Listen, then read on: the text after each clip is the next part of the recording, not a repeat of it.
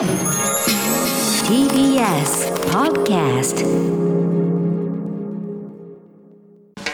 Let's change the world together. TBS Radio 905-954発信型ニュースプロジェクト荻上チキセッション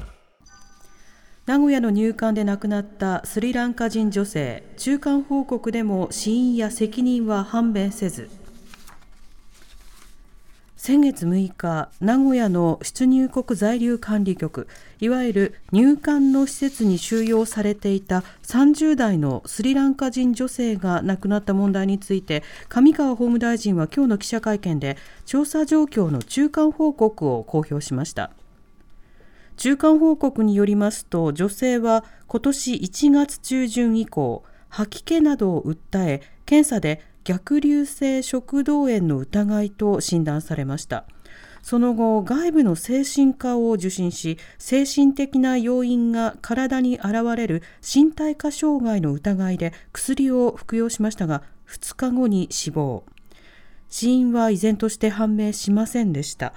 女性は支援団体スタートとの面会で体調不良や入管施設からの仮放免を繰り返し求めていてスタートが申し入れを行いましたが亡くなる3日前の時点でも聞き入れられませんでした。入管施設での外国人の公金は国際社会からも批判が起きているほか今国会でも政府による入管施設をめぐる入管法の改定が提出されていて連日弁護士や支援団体などが記者会見を行い政府案への反対や入管行政の見直しを訴えています。ではこの名古屋入管でスリランカ人女性が死亡した問題その中間報告書を法務省が発表しました、はい。えこちらについて外国人の人権問題がご専門、えー今日はこの問題の支援のために名古屋に入っている弁護士の指宿正一さんに、はい。先ほどお電話でお話を伺いました、お聞きください。指宿さんこんにちは。こんにちは。よろしくお願いします。よろしくお願いします。まず名古屋入管でスリランカ人女性が死亡した問題。これ中間報告書が出されましたけれどもこの問題に関するこれまでの経緯教えてください、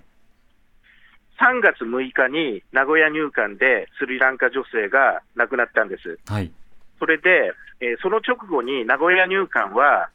施設に対応していた、対処していたというコメントを、えー発表しました。つまり入管には責任がないということです。うんところが、えーその後、法務大臣が指示をして、えー調査をせよということで、今日中間報告が発表されたというあの流れになります。はい。この中間報告、どういったものが分かって、まだ何が分かんない状況なんでしょうか？えーっと、1ヶ月もかけて、ほとんど分かっていないです。まあ、事実関係の細かいことは分かってるんですけど、はい肝心なことは、入管に責任があるのかないのかということなんですよ。うんこれについて結論は出していない。そして、全体的なトーンとしては、責任逃れに終始しているというふうに思います。なるほど。この死報告書因す。ら特定されてないんですよ。現時点で未判明というふうに書いてあります。うん。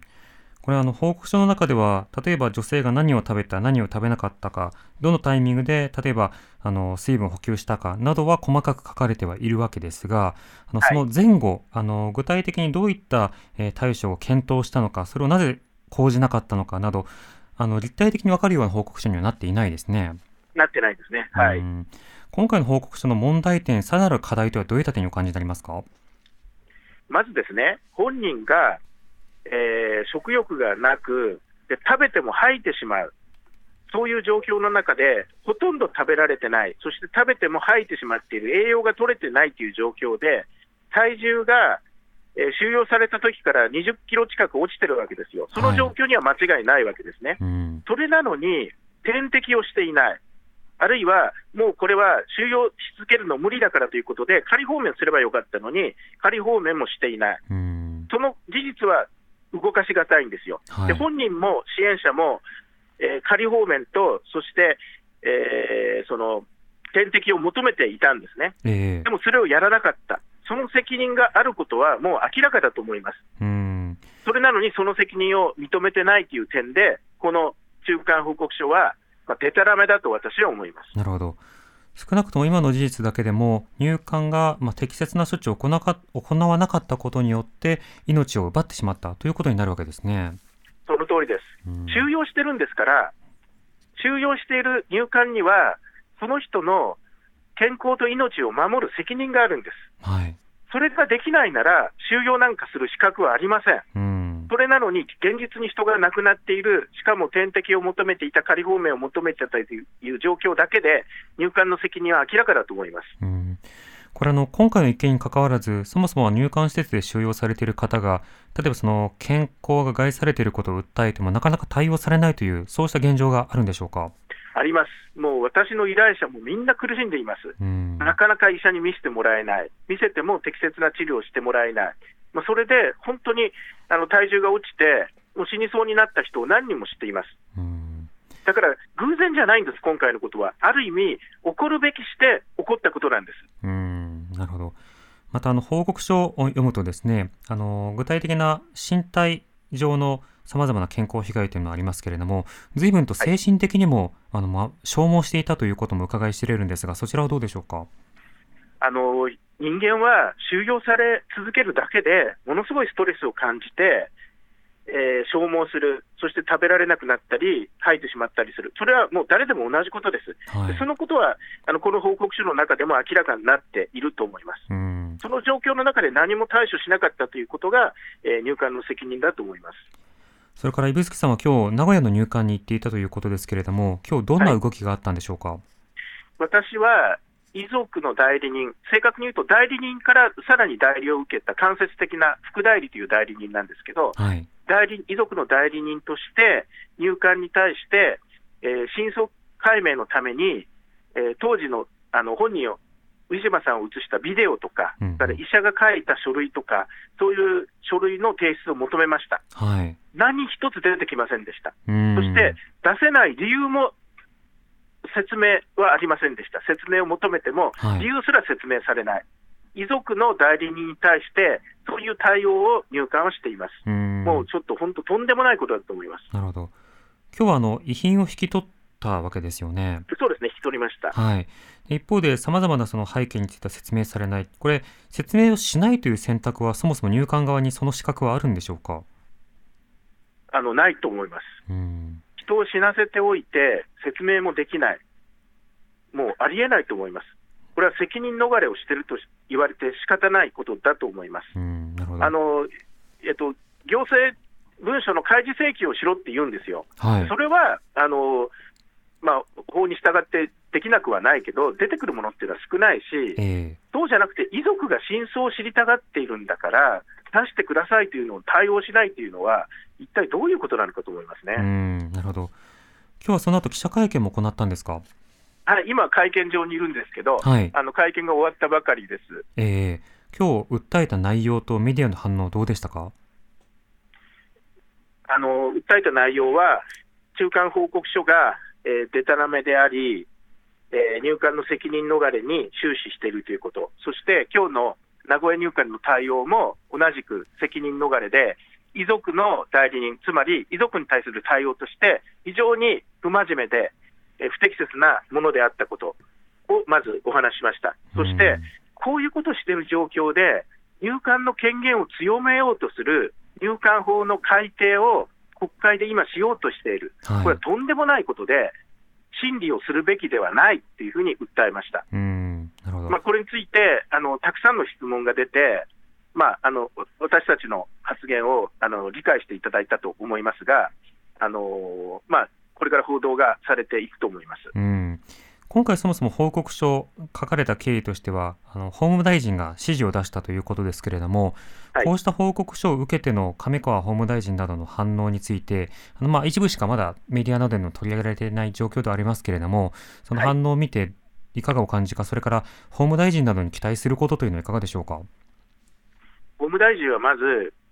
あの自らの調査というのはやめるべきだと思います。はい、あの調査する資格もないし、今までも責任逃れに終始してきたと思います。うん法務大臣が心があるなら、第三者機関に委ねて、その調査による、まあ、責任の判断をあの委ねるべきだと思います。うんなるほど。まあ、自分たちで調査するとお手盛りの調査になるわけですもんね。そうですね、実際もうその方向が見えてきてますし、今までの調査もそうでした。またあのさらに法務大臣や法務省、あるいはその政府、国会に期待することというのはどうでしょうか？あのこの事件、この本当に不幸な事件をきっかけにして、本当になぜこれが起こったのか、偶然ではなくて、なぜ起こってしまうのかということを解明して、改善するべきだと思います。うん今回の入管法の改定は逆です、改善じゃなくて改悪です、そうじゃなくて入管の権限を適切に縛って、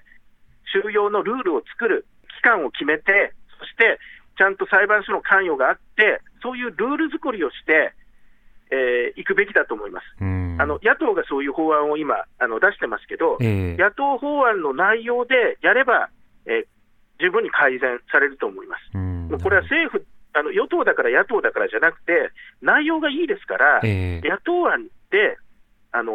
与党も賛成して、そちらを通すべきだと思います。うんしかもこの人権に対して、そして命に対して、しっかり国として守るんだという態度というものを見せなくてはいけないわけですね。そうですね。うん、残念ながら今のところそれは全く見えていません。なるほど。わかりました。指宿さん、ありがとうございました。ありがとうございました。弁護士の指宿正一さんにお話を伺いました、えー名古屋入管でスリランカ人女性が死亡したこの問題について指宿さんあのこれは、まあ、起こるべくして起こったものなんだという話をしてましたよね、はい。どういうことかというとその入管というのはその入管が誰をあの施設に入れるのかそしてどれぐらい入れるのかということを、まあ、自分でこう決めることができると、そしてその入管施設に収容されている方々がたとえその国に帰れないんだ難民申請をしたいんだというふうに言ってもそれがそのまま通るということにはならないわけです。えー通らない、まあ、審査というのは当然一定必要になるわけですけれども、しかしその他の国などと比べても、この国というのは難民認定率が極めて低いはいということになっているので、そもそもその基準はどうなのかということも含めて、広く今の入管難民行政、どうすべきなのかということが問われているタイミングということになるわけですよね。まあ、そうした中で入管施設の中での人権侵害ということも繰り返し指摘されていましたし、この入管行政そのものを改めない限り、また繰り返し不幸なことが起きるということがずっと指摘されていた、さなかでのこの事件ということになるわけです。となれば、再発防止策をどうするのかという議論なんですけれども、今の入管難民法の改定案、政府から出されているプランなどに関しては、これは入管に対してさらに権限を与えるというようなものになってるんですね。まあ、具体的には、えーペナルティとしての刑罰を与えられるであるとか、あるいはその入管期間の上限というものは相変わらずないような状況になっているということもあるわけです。で、また難民申請があの3回、えー通らないということになれば、まあ、強制送還が可能ということになっているので、えー難民対応としても、まあ、国際的なスタンダードからどんどん離れる方向になってしまっているんですね。まあ、そうしたようなその行政の方向に、まあ、今回の法改定で向かっていってしまうということになれば、さらにこういった事件が起きやすくなってしまうとうんいうことになるわけですよ。であればということで、本来であれば、まあ、実態調査をした上で、具体的な対応策を考えるということなんですけれども、実態調査は現状不十分なお手盛り、そして、えー具体的な対応策というのは、この事件が、まあ、具体的に調べられる前から出されていた案というものが、そのまま国会で議論されようとしているという状況なので、果たしてこの状況でいいのか、まあ、いいわけはないので、ね。どのように対応していくことが必要なのかということを、具体的に法務大臣をはじめとして、まあ、具体的に会見で説明するだけではなくて、再発防止策にどれが効くのかと、具体的に改善するために何が必要なのかということを真正面から受け止めてほしいなと思います。TBS